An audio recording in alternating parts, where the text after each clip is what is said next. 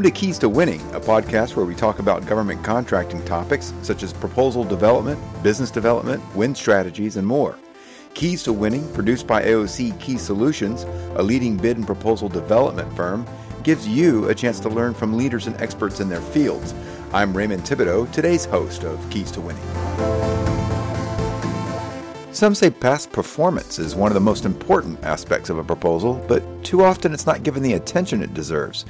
To talk about that is our very own Ellen Perrine, a more than 25 year veteran of proposals who has become a past performance specialist. Hi, Ellen. Thanks for being on the podcast. Thank you for having me, Ray. Ellen, you seem to have taken past performance to an art form, and I want to talk to you about how to do it. But first, let's make sure everyone knows what we mean by a past performance section of a proposal as opposed to, say, corporate experience. Will you talk about that?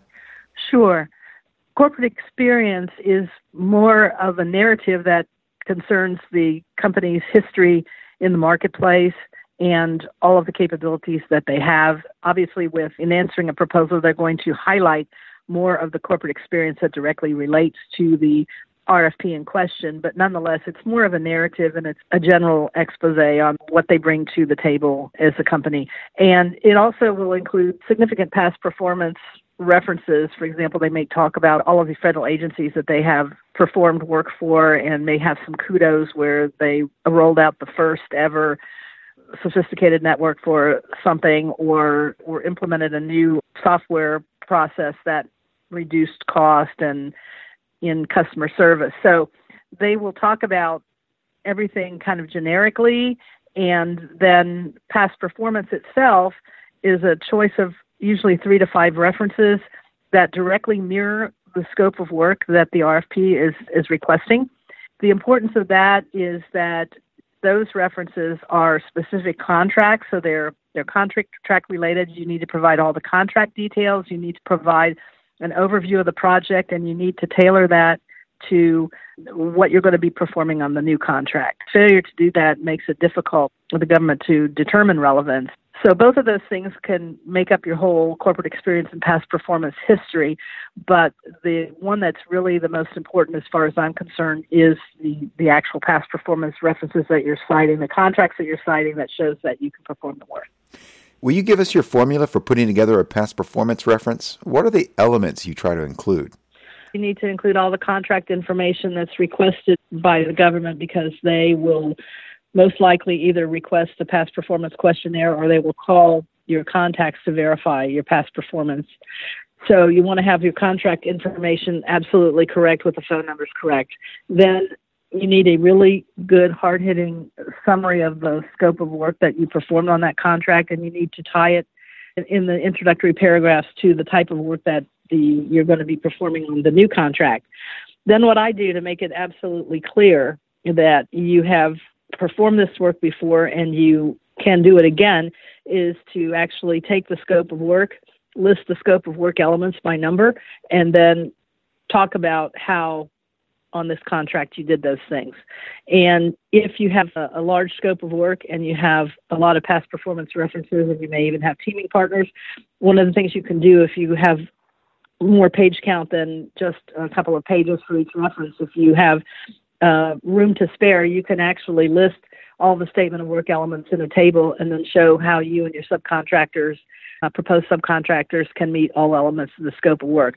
The closer you can tie to all elements of the scope of work, the better your your score is going to be on past performance and it has to be easy so that's why you number everything and make it easy for them to find and you don't have to write a lot but you have to use the right buzzword. So when the government looks at what you've written, they can tie it to what they're asking for. That's the big thing. Here's one of the reasons I refer to the hidden powers of past performance. You once mentioned that a good past performance section can ripple through other parts of the proposal. Can you elaborate on that? Well, I think that if they put it if you put it in past performance and it could be easily grabbed by the people who are writing other sections of the proposal, it actually helps them populate that with hot boxes um, you can use hot boxes in your past performance. I see no reason why you couldn't do that. You would probably want to make things different within past performance versus the, the items that you chose for maybe your technical and management approach just to kind of break things up and cover all the bases and but you can put statistics in certainly because they often talk about challenges that you've overcome, problems solved, and and those things are areas where you don't want to say, well, we had really bad problems on this project and we almost didn't complete it. What you want to do is turn that around and talk about the challenges that you've surmounted and the results that you've achieved. So, so to the extent that you can fill those sections in with particular statistics, you know, we completed uh, 30 days ahead of schedule. We uh, reduced costs by 20% in the first six months. Those things are are definitely uh, helpful. And like I say, if you have enough of them, they can be populated into other sections of the proposal and help your technical and management approach teams out. What if a company or a team provides a past performance reference that doesn't cover the entire scope of the statement of work? Just wasn't part of the contract. Are there other aspects of relevance that make a past performance reference worthy of being included? As I mentioned uh, about gathering uh, metrics and statistics in areas where you have clearly outshone your competitors and won this contract, you can provide information on significant accomplishments in the contract that can be used to support the management or technical sections of the proposal. For example, if you're installing a, a, a wide area network and um, the technical section is going to require you to install another one, you can talk about the industry best practices that, that you use to install it and also, you know, the results and the lessons learned that you gained from installing the previous one, which will then give the government confidence on this proposal that you really are bringing a lot of prior knowledge of how to perform this work with you. That's where you can use it most effectively is taking those issues out of your past performance where you're clearly outshining your competitor and, and demonstrate how you'll bring that knowledge to the work that you're going to be doing for them. And it'll give them a sense of confidence.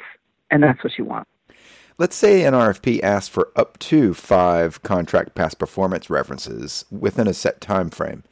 Say you have three references that are strong, and you have two that are pretty weak and you don't want to include them. How bad is it in terms of the evaluation to not include five references when given the opportunity? Well, typically, if you have three to five contracts, some of the contracts may not have all of the elements required by the statement of work. But if you if you can identify all the elements across your three to five contracts, I think that's fine. And if the one that is has some SOW points missing, if it's still within the size, scope, and complexity for the most part, I think it's definitely relevant. If you have something that's totally irrelevant, for example, small businesses sometimes don't have three past performance references of the same type let's say they perform an audit one day, they perform a strategic plan one day, and then they do some kind of minimal business process reengineering type uh, project. Somebody who's looking for a really strong strategic planning company is probably going to look at those three references and say, but you only have one. So that tells them that they don't have experience in successfully re- repeating the type of work that the government is looking for. So that's the other extreme where it, it they don't quite match up. And so there's no point in putting those things in if they don't add to your story. If they can't add to your story, you can leave them out. Some companies cobble together their past performance references on the fly every time an RFP comes out. In some ways, it stands to reason since every past performance reference has to be tuned to the new RFP. Still, there should be a better way.